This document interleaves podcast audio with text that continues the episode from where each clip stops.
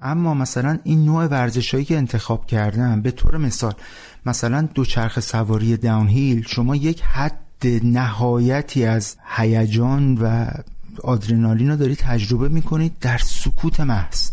یعنی نه صدای موتور نه قارقار نه ویژ ویژه هیچی نیست. فقط صدای این سرعت و باد و سنگی که از زیر چرخه داره در میره و یک تمرکز خیلی دور از ذهن. که اون تمرکز شما رو از همه دنیا کات می‌کنه. یعنی وقتی که شما رفتی رو دو چرخه اینی که آی چک آی آی فلان آی فلان اصلا بخوای نخوای اصلا رفت. پاک میشه. و یوی توی شرایطی که تو مثلا خودتی و این فاصله 20 متر جلوت که مدام چشمه داره اونو چک می‌کنه که تنظیم بکنه تنظیم چون اصولا 20 متر جلوتر تو داری نگاه می‌کنی. هیچ وقت جلوی چرخ تو نگاه نمی‌کنی. چون باید فرصت اینو داشته باشی که تو این 20 متر یه تصمیمی بگیری برای اون اتفاق پیش بینی نشده ای که سر راهته.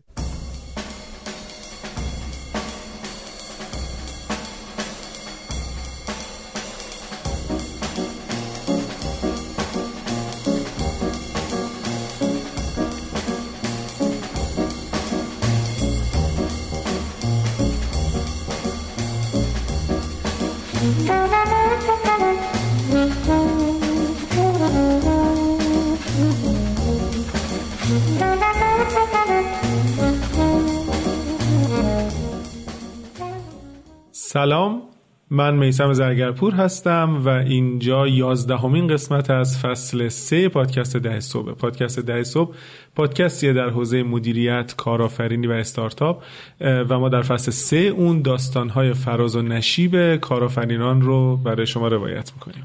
سلام همه من امید اخوانم. بازم چون تو فروردینیم هنوزم می‌تونیم بگیم سال نوتون مبارک 1400 و امید می‌دونی من خیلی تمرین کردم. الان که میگیم هی نگم 99 آره آره خیلی سخته. آره سخت. و ما بگیم که این قسمت در واقع 120 مین قسمت کل پادکست بر خودشه بله همینطوره. و در واقع این قسمت ما 121 ها؟ 109 تا بود دیگه. 109 تا اینم 12 تا میشه 121 11 همیه دیگه. این 11 همیه آره. راست میگی. آره. من همیشه تو حساب کتاب مشکل داشتم. خب ما در واقع توی این قسمت بخش دوم مصاحبه با آقای هوتن کروبه هست که تو قسمت قبل اگر گوش نکردین گوش بدین که ببینید زندگیشون از کجا شروع شده تا کجا رفته. و ما تو قسمت قبل راجع به حالا تحصیلاتشون در واقع شغلایی که داشتن دفتر طراحیشون رستوران و غیره صحبت کردیم. توی این قسمت راجع به ورزش های اکستریم هوتن صحبت می‌کنیم که خب برای خود من خیلی همیشه جذاب این ورزش ها و هم دیدنشون و هم دیدن آدم هایی که میگم امید.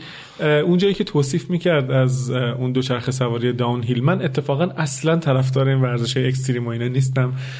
ولی اون اون توصیفی که می‌کرد اینکه با دوچرخه داری میای پایین 20 متر تو ببینی سکوت 20 متر تو ببینی هیچ نمی‌بینی. یعنی اصلا اونجا دلم خواست. خیلی جذابه. آره.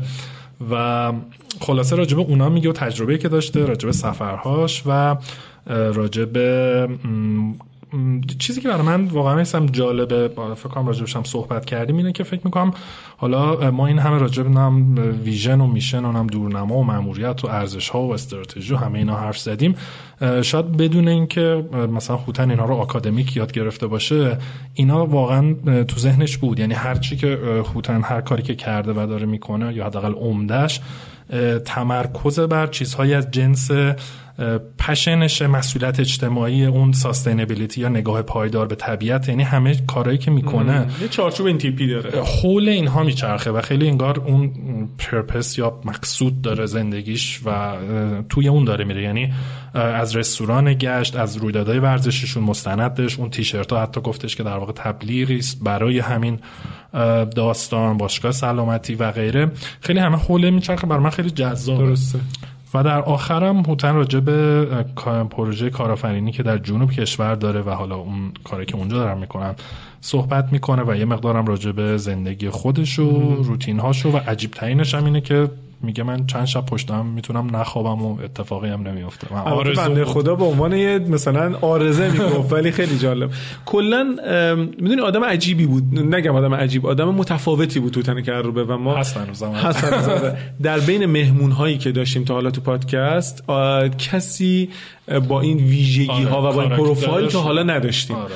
و از این نظر خیلی جذابه. مخصوصا پشت صحنه رو ببینین. اون دوتا خلاصه حیوان خونگی عزیزش. آره و داشتم به یکی از دوستان امیر عزیز صحبت می‌کردیم گفت مهمون برایتون کیه؟ گفتم نمیگم چون 180 درجه با آقای نظری فرق داره اصلا آره. کارکتری کاری همه چیشون گفتم خیلی آدم متفاوتی. خلاصه اگر که آخرین اپیزود قبل از عید 89 رو گوش کرده باشین و بعد اینو گوش کنین که البته احتمالاً مراقب باشین ترک نخوره. آره ترک نخوره خلاصه. مرسی. خیلی ممنون. گوش میدیم به صحبت های هوتن.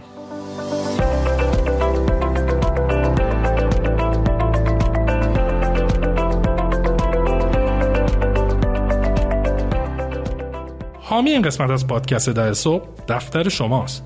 درست شنیدین دفتر شما. این کسب و کار به اندازه اسمش هم خاصه و هم متفاوت. اونا از شما دعوت می‌کنن به سایتشون دفتر شما سر بزنین تا بدونین چقدر برای کسب و کارتون می‌تونن راهگشا باشن. به شما پیشنهاد میدن سرویسشون رو رایگان آزمایش کنین و ببینین چجوری بدون داشتن دفتر کار میشه تو پنج دقیقه خط تلفن ثابت منشی اختصاصی سانترال مجازی با کلی امکانات بگیرین و تو بازار با کمترین هزینه و یک وچه حرفه‌ای رقابت کنین.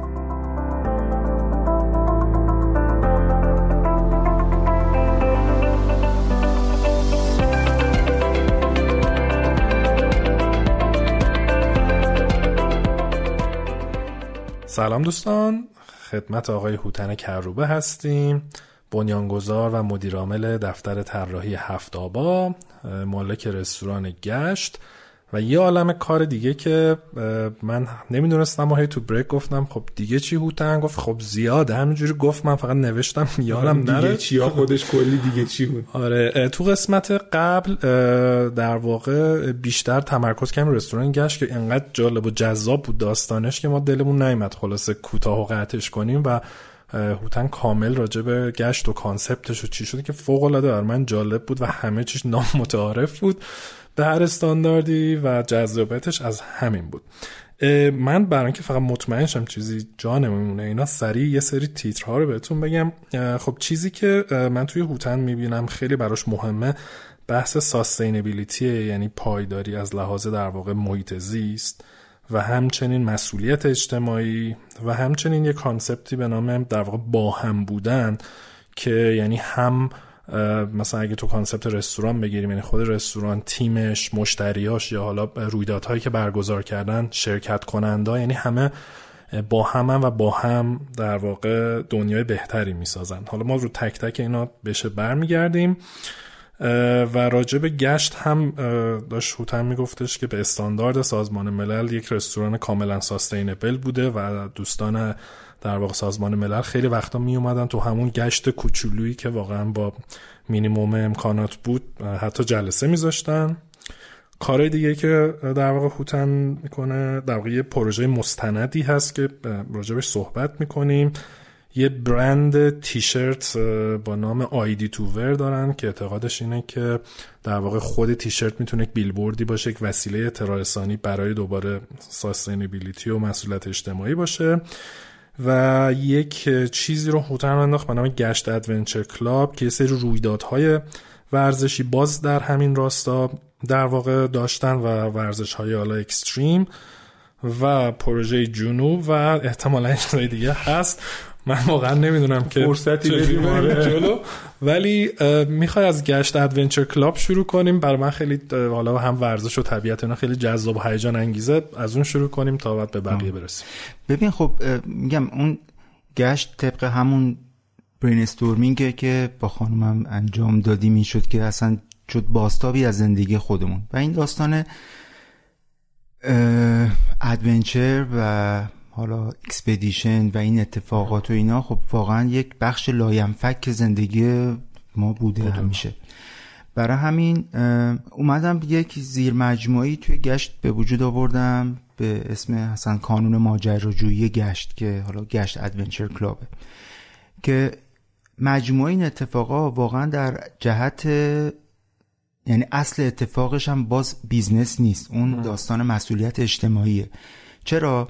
اینه که خب ما مثلا عادت کردیم که یه سری چیزایی رو که می‌بینیم خیلی دور از زندگی خودمون تفسیر بکنیم این چیزها رو. مثلا از وقتی هم که این داستان فضای مجازی هی قویتر و قویتر شد دسترسی آدما به یک سری از تصاویر و یک سری از زندگی ها خیلی ساده شد و اینی که خودشون رو از اونا خیلی دور ببینن خیلی قوی تر شد. طرف مثلا تو هر وضعیت زندگی هست صبح تلفن رو روشن می‌کنه اینستاگرام رو باز می‌کنه تق می‌زنه تو سرش که ببینا اون یارو الان کجاست داره چیکار می‌کنه؟ ما الان نمی‌دونم من مترو برم سر کار. آره. و مقایسه های اینطوری. من گفتیم که خب نه. ما می‌تونیم که خب هر کسی زندگیش بالاخره فراز و نشیب داره. حالا هیچ کسی نمیاد توی اینستاگرامش بیاد از سختی ها و درد و رنجای زندگیش بیاد مثلا یک چیزی بذاره و اونو publish بکنه. حالا آره یه سری هم اموراتشون از شو کردن اون قسمت میگذره. ولی خب خیلی ها قسمت های خوب می‌ذارن. حالا یا اینکه اموراتشون داره میگذره یا نه علاقهشونه یا هرچی حالا ولی خب این حس عجیبی رو به وجود آورده. توی داستان گشت Adventure Club ما گفتیم که خب خود گشت که در حقیقت یک الگوسازی برای یک زندگی سالم. از خوردن غذای سالم نوشیدنی سالم گوش کردن به موسیقی نگاه پایدار به طبیعت و همه این داستان و همه این داستان خب اینا گشت اینطوری شکل گرفت دیگه. و اینکه خب اون ورزش های یه ذره غیر متعارف هم که خب تو زندگی بود و خب خیلی از اونم خبر نداشتن. به طور مثال مثلا دوچرخه سواری داونهیل یک گوشه ای از این ورزش دوچرخه سواریه که خب خیلی فقط تو تلویزیون دیدن. همینه که توی شیب میان پایین و اینا درسته؟ بله بله. حالا ولی خب این ورزشیه که تو ایران داره انجام میشه. و آدمای بزرگ خیلی حرفه‌ای داریم تو ایران که حالا در رده آسیایی و اینا هم مقام آور بودن مدال آوردن. ولی خب خیلی اینو نمی‌دونن که اولا که ایرانی ها هم این ورزش رو می‌کنن دوم این که اصلا ایران قابلیت اینو داره که این کار توش می‌تونی بکنی و سوم این که ما کلی مدال آور داریم تو ایران که حالا درسته که فوتبالیست نیستن که اسمشون همه بدونن ولی خب بالاخره ملی پوش این داستانن و تیم ملی داریم و هزار یک داستان. توی اسکی هم من فکر کنم همینه دیگه. حالا خودت تو خیلی از ورزش هم دانهیل انجام میدی هم حالا اسکی وقتی میگیم حالا من خودم اسکی می‌کنم ولی میرم بادنام تلسیش بالا میام پایین ولی خب هوتن همیشه عکساش رو می‌بینم که در واقع وسایل اسکیشو چوب و همه چو کول می‌کنه و از توی برفای نکوبیده به یک قله میره و خلاصه تو نکوبیده میاد پایین مسیری رو باز می‌کنه که خب خیلی به نظرم هیجان انگیز و آره. آره. و اینکه آره دیگه اونم باز یک ورزشی که داستان اسکی کوهستان. ولی خب و سه ببخشید. من جا نمونه و سومین چیزی هم که داری انجام میدی بحث paragliding درسته؟ در بله. واقع با یک حالا چی میگیم؟ kite میگیم یا نه همون glider میگم. با یه glider. حالا احتمالاً باز. دوستان می‌تونن تو اینستاگرام ببینن. کجاها هوتن پرواز می‌کنی؟ ببین خب اون شاخه ای از پرواز که پرواز مورد علاقه منه داستان hike and fly ه که hike and fly بکشی بالا و پرواز میشه بله میشه شما یک کوه یا صعود می‌کنی به یه قله می‌رسی که اون قله وقتی که شرایط پرواز داشته باشه حالا به جای اینکه قله رو بیای پایین می‌تونی پرواز بکنی. در حقیقت هدف از پروازه پرواز نیست. در حقیقت فرود اومدنه. برگردیم خونه. آره داستان برگشتن خونه است. چون مثلا سود کوه همیشه یه انگیزه ای هست که آدم سود می‌کنه کوه. ولی اون بالا که می‌رسی این پایینه رو که می‌خوای برگردی اصلا یه حالیه. هم برای زانو و اینا خیلی جالب نیست. همینم هم که اصلا این داستان برگشته من اصولا همیشه دوست دارم برم. هیچ وقت دوست ندارم برگردم. و بیشتر دورور تهران پرواز می‌کنی یا نه؟ شهرهای مختلف نه هر جایی که هر جایی امکانش باشه. شکلی اون جایی که میشینین خب ممکنه که جای دور از مثلا ماشین و وسیله باشه که اومدین باز دوباره جمع می‌کنیم میرین سمت ماشین. بله. می‌دونی کجا میشینی؟ یعنی مثلا از قبل مشخص باید بدونی که کجا میشینی. ولی خب حتما هم اونجایی که دلت می‌خواد بشینی خب نمیشینی. آره. هیجانش. یه سوال خیلی مهم بپرسم که ممکنه تو ذهن خیلی از مخاطبا اومده باشه.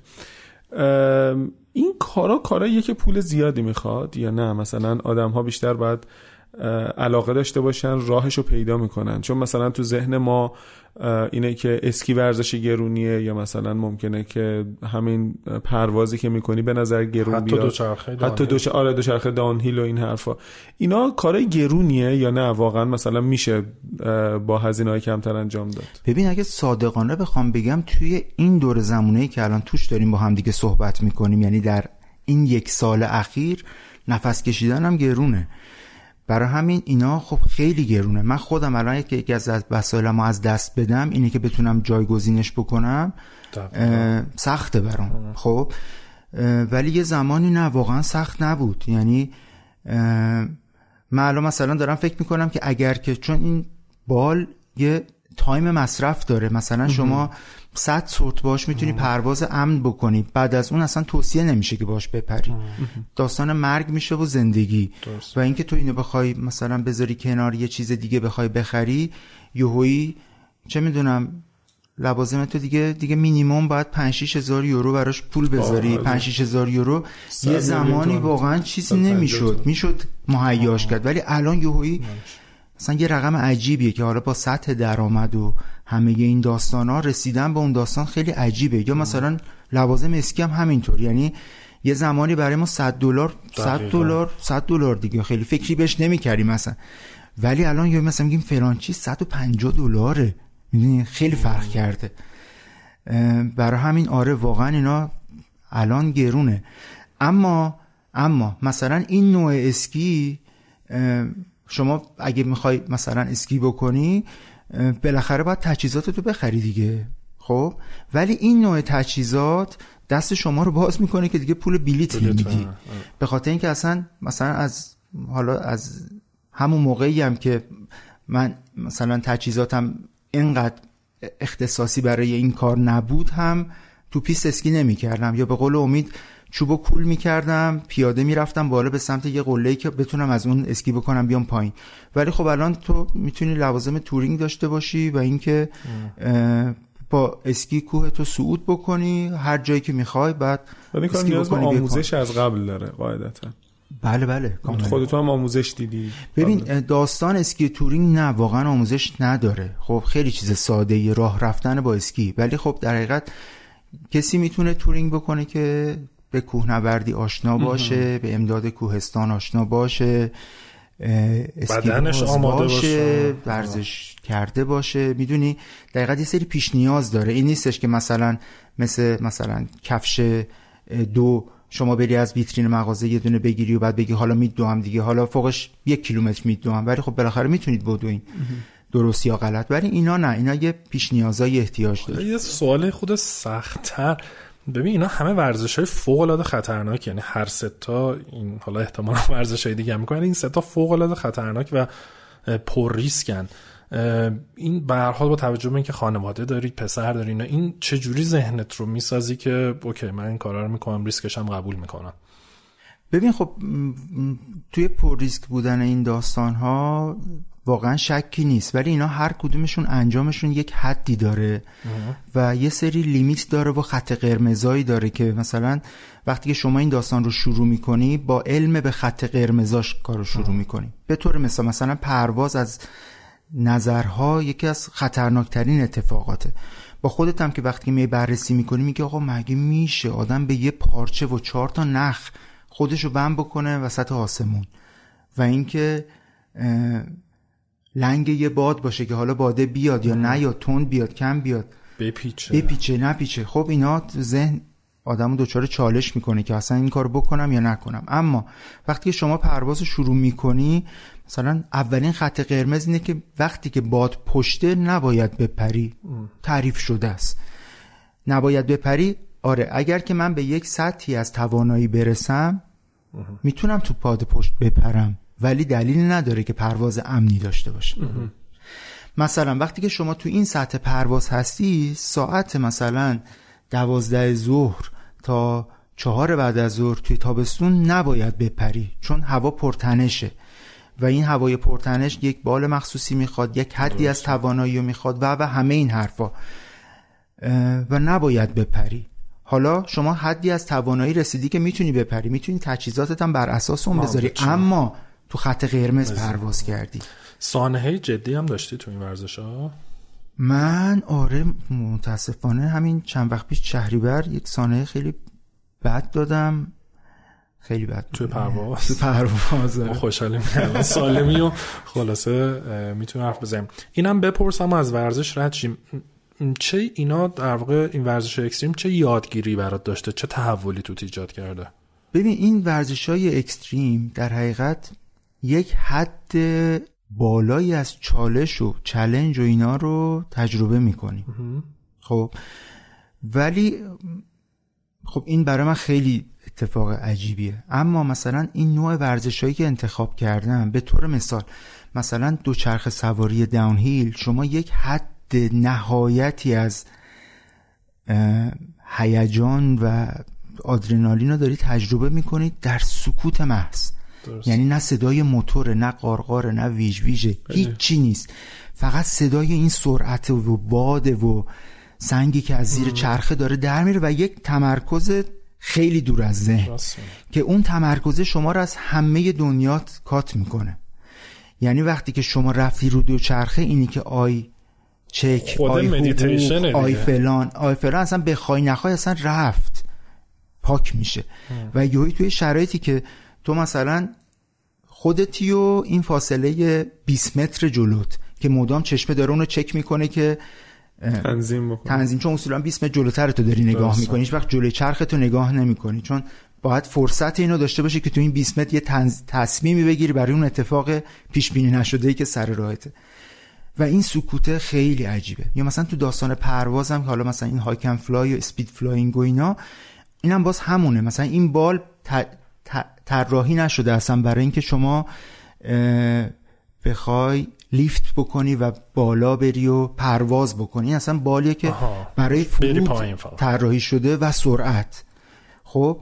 و اینکه وقتی که تیک آف می‌کنی و میری و هویی با 80 تا سرعت 90 تا سرعت مثلا داری اینطوری لای کوها و اینا میری و جایی که می‌خوای فرود بیا اینا و خب اینا داستانه عجیبیه دیگه. اونم باز تو سکوته. یعنی نه موتوری پشتته نه هیچی. روی نیروی طبیعت سوار شدی و از امکانات جوی و اینا داری استفاده می‌کنی و این یه پرنده. مثلا خودتو تو اون شرایط قرار. هوشیاری بالایی می‌خواد. خیلی تمرکز بالایی خیلی تمرکز بالایی می‌خواد. بعد چون راجع به رویدادها می‌خواست صحبت کنی مختصر راجع به اون رویدادهایی که برگزار کردی و جریانش چی بود و اینا میگی توی گفتی دیزین و جای دیگه؟ آه ببین مثلا خب خب این خیلی اتفاق عجیب دور از ذهنی نیست. تو تمام دنیا پیستای اسکی پیستایی که تو زمستون ها پیست اسکی هم ولی در تمام سال داره ازشون بهره برداری میشه و مردم دارن استفاده می‌کنن. ولی این نگاه تو ایران خب واقعا شکل نگرفت. یعنی مثلا دیزین زمستون که تموم میشه بسته میشه تا برف بعدی که بخواد باز بشه. از لحاظ مثلا چی میگی؟ دوچرخه سواری پیست چمن اینا؟ نه یا... پیست چمن که حالا مثلا یه تیکه پایینش رو چمنش رو نگهداری می‌کنن و مسابقات اسکی رو چمن برگزار میشه. ولی خب این کوه با این قابلیت آه. و این بالا برا و این داستان ها خب واقعا پتانسیل عجیبی داره. مثلا ما تو دیزین که دوچرخه سواری داونهیل می‌کردیم خب اولا که باید منت هزار نفر رو میکشیدیم که به ما اجازه بدن که اصلا بیایم این کارو بکنیم.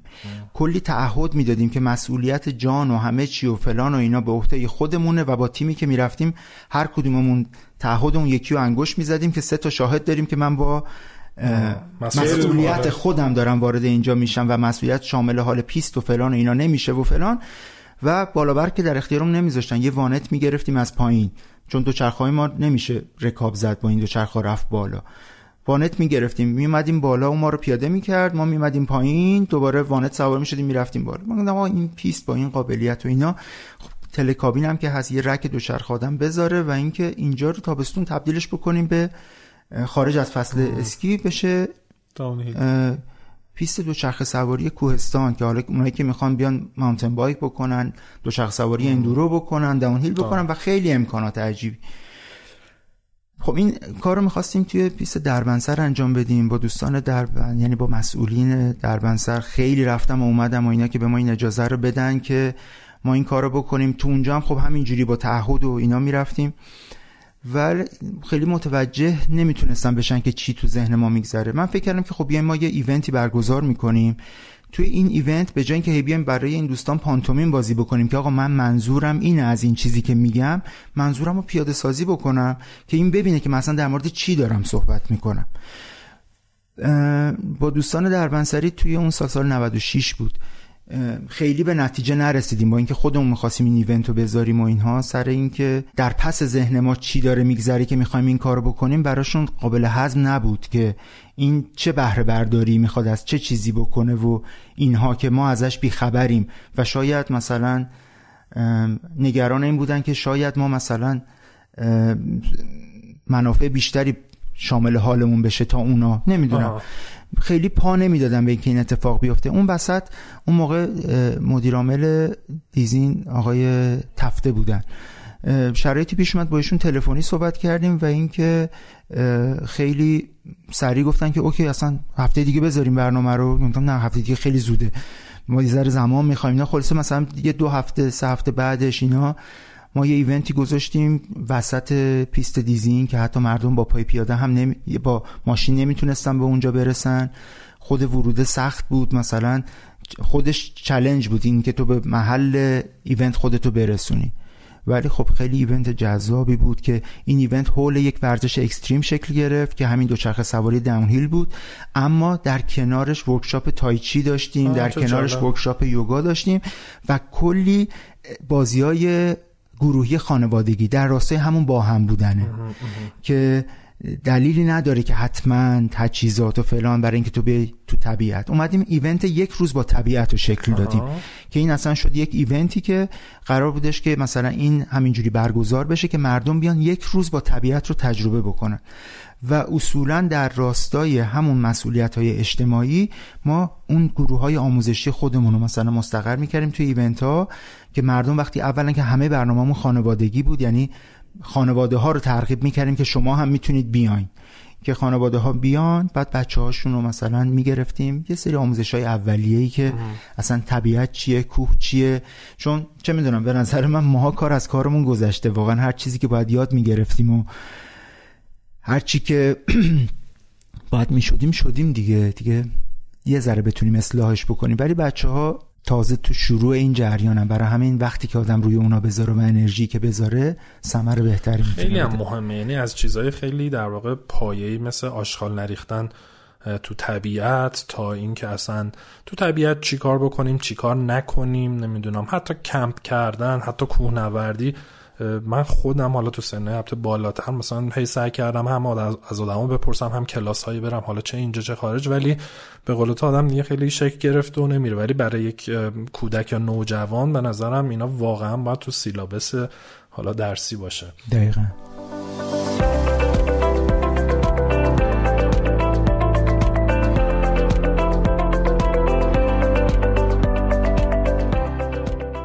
حامی این قسمت از پادکست ده صبح استارتاپ سکانه که از دل شرکت دانش بنیان صحاب پرداز بیرون اومده سکان اولین پلتفرم ایرانی تحلیل داده مشتریانه که چهار تا راهکار اصلی برای تسهیل تصمیم های داده محور داره تحلیل رفتار مشتریان، تحلیل عملکرد محصولات، تحلیل های پیش بینی کننده و نظارت بر شاخص های کلیدی عملکرد. به سکان.tech sokan.tech سر بزنین و گزینه درخواست دمو رو بزنید تا رایگان سکان رو با داده های خودتون ببینید و تست کنید. اگه سوالی داشتیدم با شماره 9100 7370 تماس بگیرید.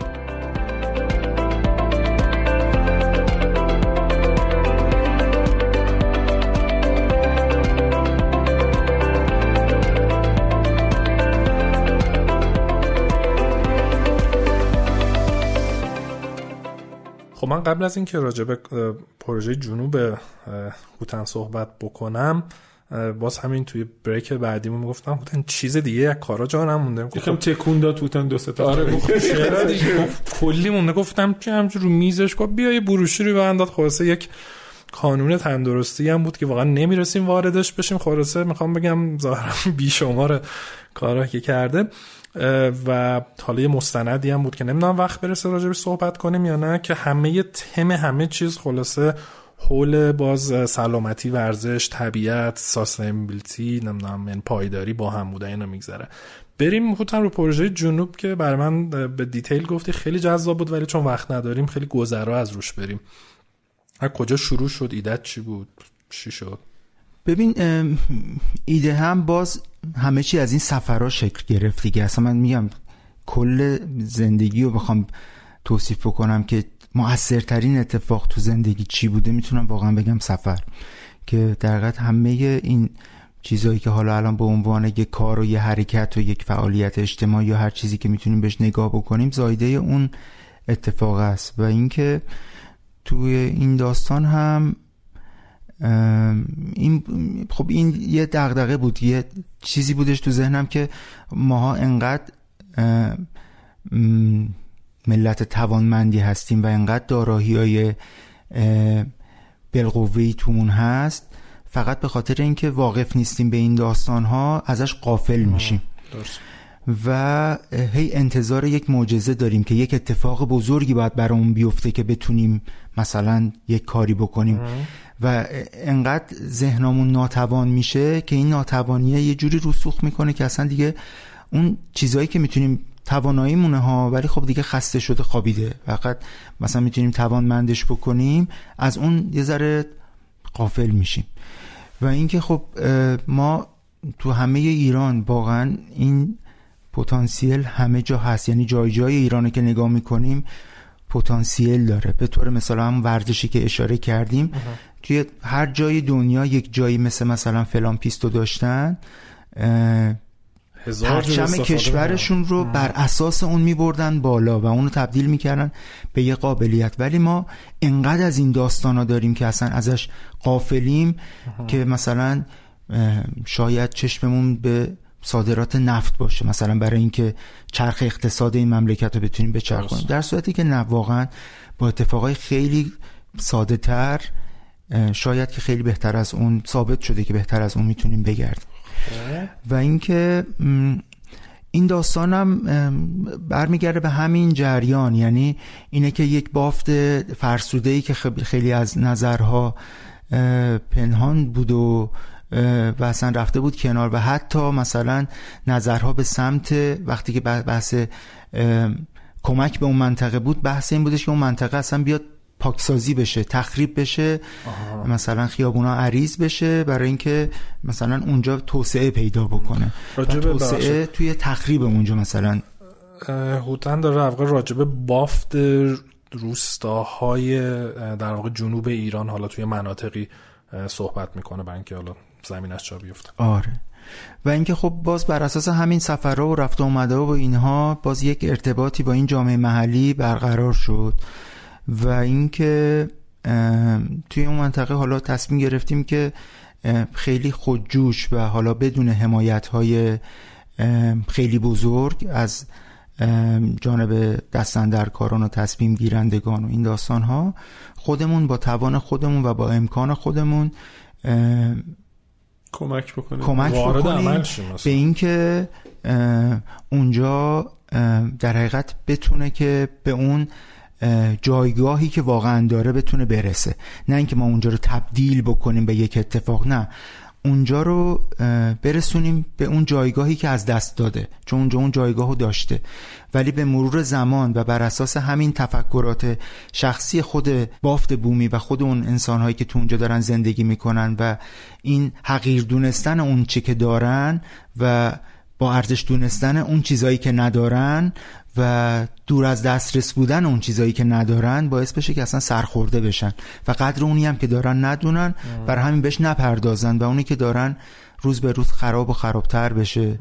و شاید برای همچون جایی اگه توسعه بخواد در نظر گرفته بشه یهویی بره تو بخش این که خب اینجا رو بکوبیم صافش بکنیم خیابونا رو پهن بکنیم اینجا رو و همون در حقیقت طرحهای آکادمیک توسعه شهری و شهرسازی و این داستان. اینو من خیلی شنیدم از آدمای در واقع این کاره در این زمینه که میگن که در واقع روستایی آدمای محلی خودشون قدر آنچه دارن قدر خونه هاشون قدر اون بافت محلی رو نمی‌دونم و زیاد دیدم خودم این موضوع دیگه و این باعث میشه که اونا فکر کنن اون چیزی که حالا تو شهرهای بزرگه خیلی مثلا جذابه بنابراین بکوبن یه ویلای حالا خیلی زشت و با ستونای عجیب غریب و طرحهای عجیب غریب درست کنن بعد و خودشون احتمالاً بیان شهر مثلا. بیان آره شهر و بعد ماهایی که از این ور میریم هی میگیم آقا مثلا حیفه نکنین بیان خونه به این قشنگی دارین بافت شهری یا روستایی به این قشنگی دارین.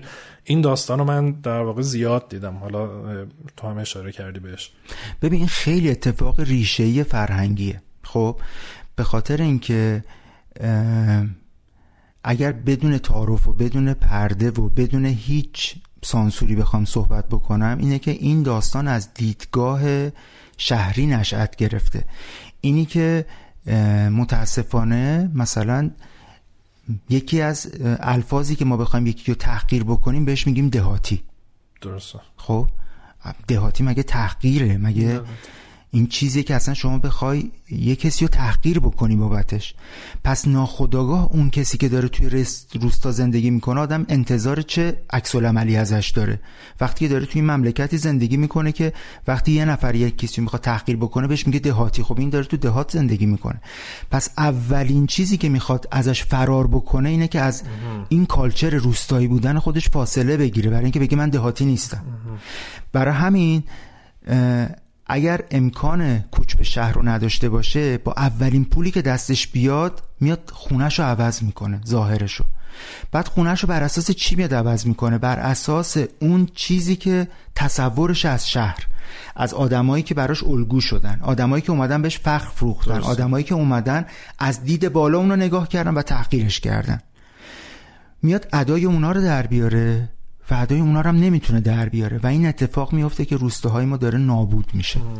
بعد همین آدم شهریایی که روستایی رو تحقیر کردن وقتی که می‌خوان یه جایی برن به آرامش برسن و اینا میرن به اون روستای پناه می‌برن. بعد همین آدم شهری ها وقتی که میرن به اون روستای پناه می‌برن میگن آقا اینجا چقدر خوبه چه فاز اینا. آقا زمین اینجا بگیریم و فلان. بعد میان تو همون جایی که براشون جذاب بوده زمین می‌گیرن. بعد میان شهرک می‌سازن. بعد همون گندی که توش تو شهر خودشون زندگی می‌کردن میرن اونجا پیاده می‌کنن. آرامش هم نمی‌تونن بگیرن. و اون به اون آرامش هم نمی‌رسن. ساختار اون روستا رو خراب می‌کنن. ساختار فرهنگی اون روستا رو خراب می‌کنن. انسجام خانواده و انسجام اجتماع رو توی اونجا زیر سوال می‌برن. با خواسته ها و رویاهای خودشون که در یک جای روستایی آدم مثلا یه ویلای اینطوری داشته باشه. خودخواهی تمام دیگه. خودخواهی تمام. و آدم نمی‌تونه از لایه اجتماع روستایی انتظار شق القمر داشته باشه. مثلا چجوری آدم می‌تونه فکر بکنه که اون بیاد به ارزش های خودش فکر بکنه در جایی که فقط بی ارزش خونده شده؟ و از اون برم خب یه عده مثلا میگن که خب نه اون روستاییه مثلا این وضعیتش و این لباسش و این زندگیشه که برای توریست جذابه. اینا رو این شکلی نگه داریم که مثلا دقیقا. توریست که میاد اینجا ای آقا این چه حرفی آخه خب اونم باید بالاخره یک دورنمایی از آینده از زندگی بعد یهویی اون داستانه باز می‌بره به این سمت که یک گروهی که میاد برای شهرسازی یک جایی در نظر توسعه می‌خواد در نظر بگیره نمیاد بگه که آقا من ساختارهای اینو محکم بکنم و بستر زندگی رو توی اینجا به سمتی ببرم و فراهم بکنم که اینا بتونن اینجا اون زندگی که باید رو بکنن. میاد اونجا رو تبدیل می‌کنه به اون چیزی که توی دانشگاه درسش رو خونده. خیابونهای مثلا دوازده متری نمی‌دونم این اینطوری این اینطوری این اینطوری و این این اینطوریا. اصلا میاد اون رشد ارگانیکی که خود اون منطقه شکل گرفته بر اساس خواسته هاشون و نیازاشون همه اونو میاد پاک می‌کنه.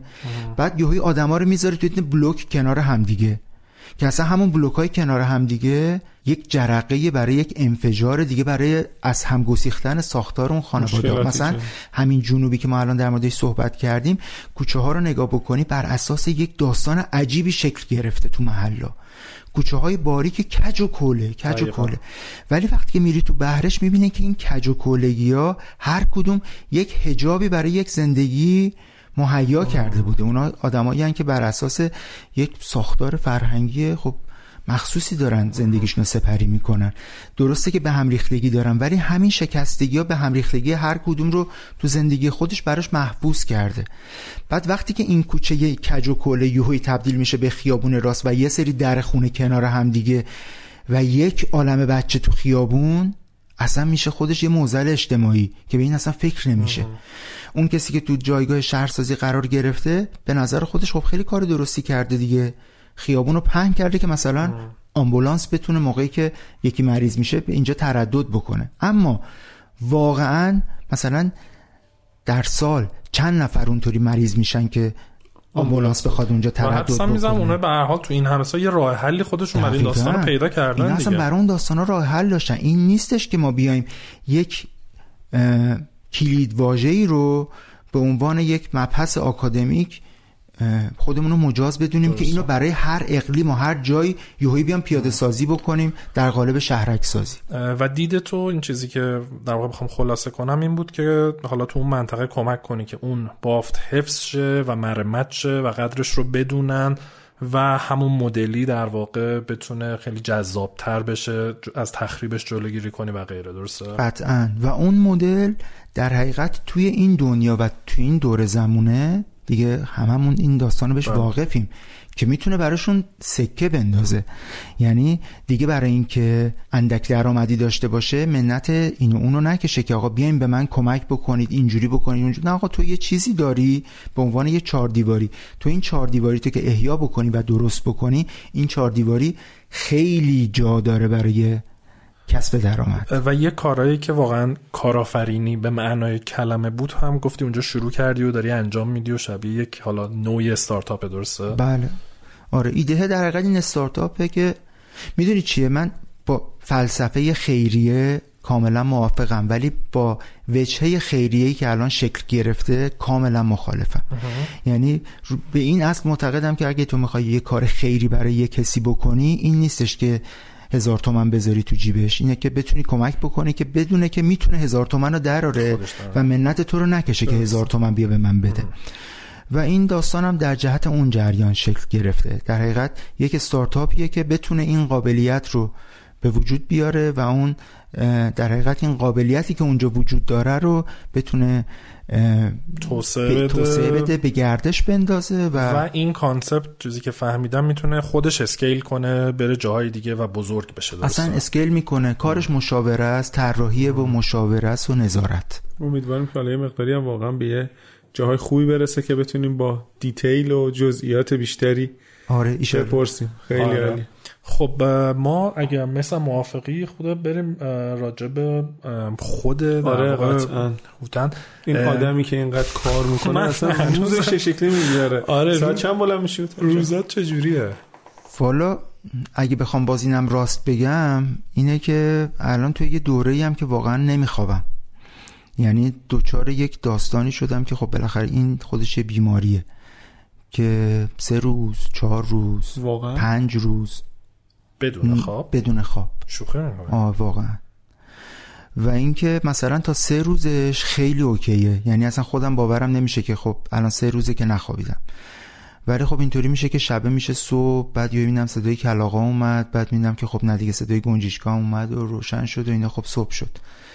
و اینکه خب صبح کار شروع میشه یعنی دوباره زندگی شروع میشه بعد به شب که می‌رسه خب میگم خب امشب دیگه میخوابم ولی می‌بینم که اصلا از خواب خبری نیست و نمیاد و دوباره مشغول کارایی میشم و اینا. بعد دوباره صبح میشه و اینا. به معنای کلمه داری 24 کار می‌کنه 24 مغزه داره کار می‌کنه. و اینکه از مثلا روز سوم دیگه میرم توی یک حالت دیلی یعنی خیلی کند میشه مغزه و اینکه مثلا یه کار خیلی عادی رو که می‌خوام انجام بدم در حد اینکه یه لیوانو از اینجا بذارم اونور یه چند لحظه فکر می‌کنم به اینکه می‌خواستم چیکار کنم می‌خواستم اینو بذارم اونور درسته. و خب خیلی حس و حال خوبی نیست. ولی خب روتینه اینطوریه که خب از بچگی اصولا خیلی آدم صبح زودی بودم و اینکه دیگه از ساعت 6 صبح اینا روزم شروع میشه و همیشه هم از قدیم اینطوری که سه صبح هم که میخوابیدم شیش صبح بیدار می شدم و اگه کاری نداشتم یه کارایی می کردم و اینا بعد می گرفتم می خوابیدم مثلا تو روز تعطیل. ولی خب بیداری شیش صبح یه ذره و چیزی بوده حالا مثلا نمی‌دونم متدی نگرشی ابزاری چیزی که بهت کمک کنه این همه کاری که خیلی مختلفن و با ده ها آدم شاید صد آدم سر و کار داری اینا رو چجوری مدیریت می‌کنه که به همه اینا برسی و قاطی نشه و چیزی عقب نیفته و ببین واقعا نمی‌تونم متدی بگم چون اینقدر همش دلی به وجود اومده. اصل متدش اینه که همه این کاری که کردم دوست داشتم و با عشق انجام دادم. پشنه خیلی خب. بولده به نظرم تو آره. زندگیت.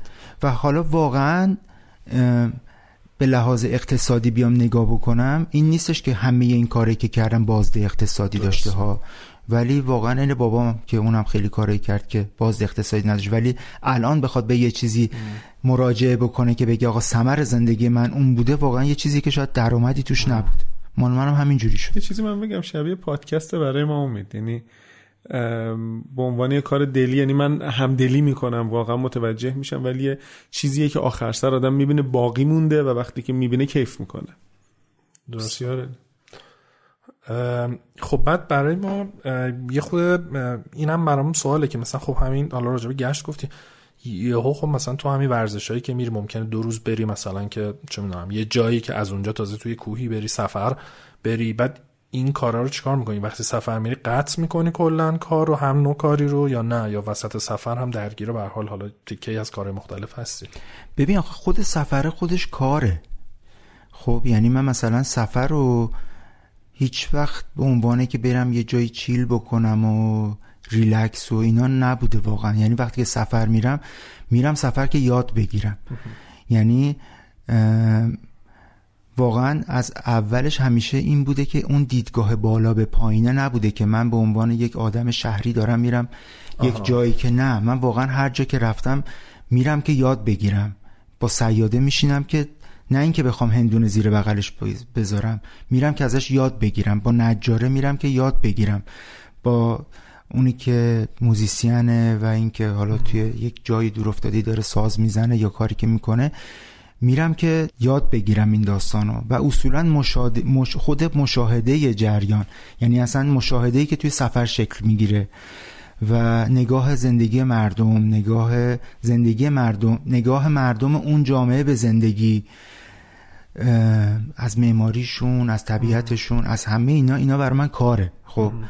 و اینکه وقتی هم که سفر میرم فکر نمی کنم که خب رفتم سفر که خوش بگذرونم. من اومدم بپرسم که خب به حال یه, جاهایی تو این, همه کاری که کردی یه چیزایی یا شکست خورده مطابق میل جلو نرفته تعطیل شده اینا. خواستم بپرسم خب چی بهت انگیزه می‌داد اینا که جوابم خودم گرفتم دیگه. من فکر کنم این پشن و شوق و اشتیاق و خلاصه هدف و پرپسی که تو داری حول همین ارزش هایی که صحبت کردیم این باعث میشه که از هیچ جالا شکست و کار درست نشد و اینایی اذیتت نکنه و همینجوری با یک انگیزه خیلی قوی رو به جلو بری و هی بخوای کارهای بیشتری بکنی. دقیقا. درست کن. آره دقیقا. خوب. خب این روزه رو ادامه ندادی. مثلا شیشه صبح که بلند میشی الان میای دفتر درسته؟ و مثلا پروژه ها و این حرف هاست و تا که ادامه پیدا می‌کنه؟ ببین خب دفتر ما واقعا مثل خونمونه درست. خب یعنی الان... که اتاق بغلی اصلا آره دیگه اینجا بزرگ آره شده. البرز به دنیا که اومد از چهار ماهگی اینجا کنار میز خانومم بود و اینکه فضای دفترمون خیلی اون دفتر و آفیسی که حالا توی ذهنا هست واقعا همیشه سعی کردیم که نباشه. حالا در عین کارهای خیلی گنده و سنگین و پروژه های خیلی شارطی شبان روزی که اصلا حتی این چیزی بیخوابی که دارم بهت میگم از این از اون داستان شکل می‌گیره که ما مثلا تو پروژه هایی که می‌رفتیم که یوهوی مثلا باید 2500 متر بنا میساختیم مثلا تو سه شبانه روز. یعنی سه شبانه روز فرصت داشتیم که جمعش بکنیم. و تو این سه شبانه روز من نمیخوابیدم اصلا.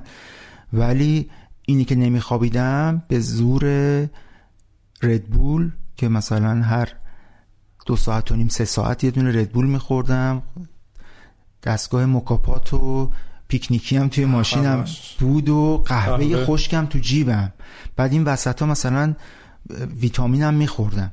بعد با این ضرب و زور خب سه شبانه روز خودم بیدار نگه میداشتم که اون خب برد به سمت یه بیماری دیگه. درسته. بعد یه سوال دیگه هم داشتم. خب ببین یه سری کارهایی که وارد شدی مثلا به خصوص حالا رستوران می‌دونم دو دو چهار تا نکردی و به حال گردوندن یک رستوران مدیریت یک سری کارها به حال یک سری شاید دانش و تجربه کسب و کاری مدیریتی اینا می‌خواد.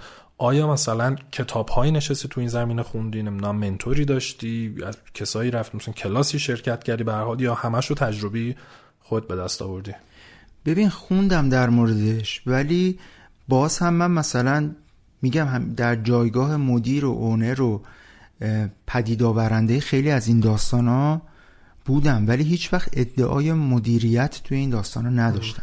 به خاطر اینکه حالا تو هر جای دیگه به جز ایران یه کسی حالا با یه توانایی و قابلیتی مثل من و حالا تو این حال و اینها یک آدمی در کنار خودش داره که این دوتا با همدیگه می‌تونن اتفاقای خیلی خوب مسمر سمری رو رقم بزنن. آره ما بالاخره داریم تو دنیا زندگی می‌کنیم. ایده اقتصادی خیلی مهمه.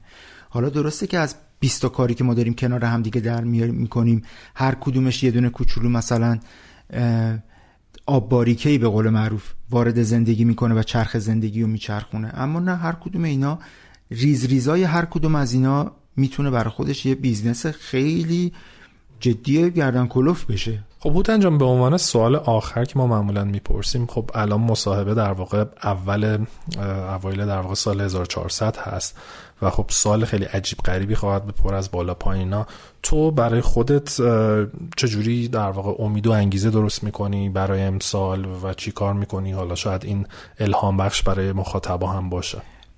ببین خب بالاخره منم یه آدمی هم مثل بقیه آدما تو همین دنیا با فراز و نشیبایی که خب دیگه گریبانگیر همه شد توی این مخصوصا توی این سالهای آخر.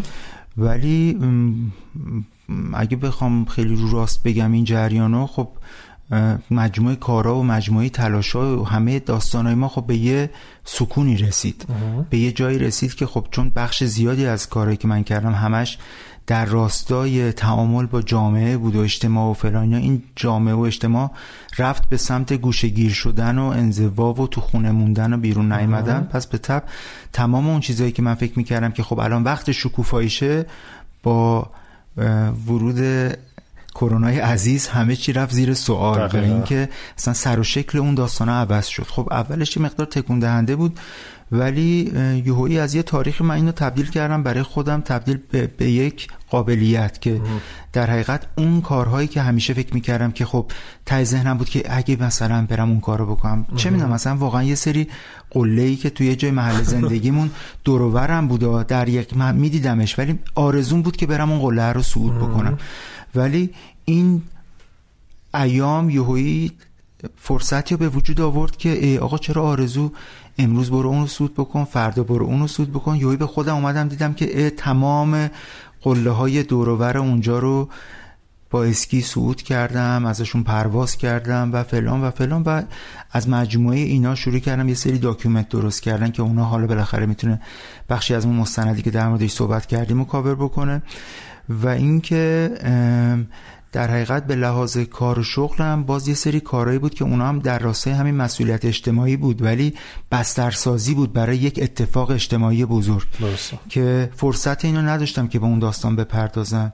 و این ایام شد یک فرصتی برای اینکه حالا شروع بکنم از این فرصت استفاده بکنم اون بسترها رو فراهم بکنم حالا به امید اینیم که خب بالاخره دنیا این شکلی نمونه و یه شکل دیگه بشه.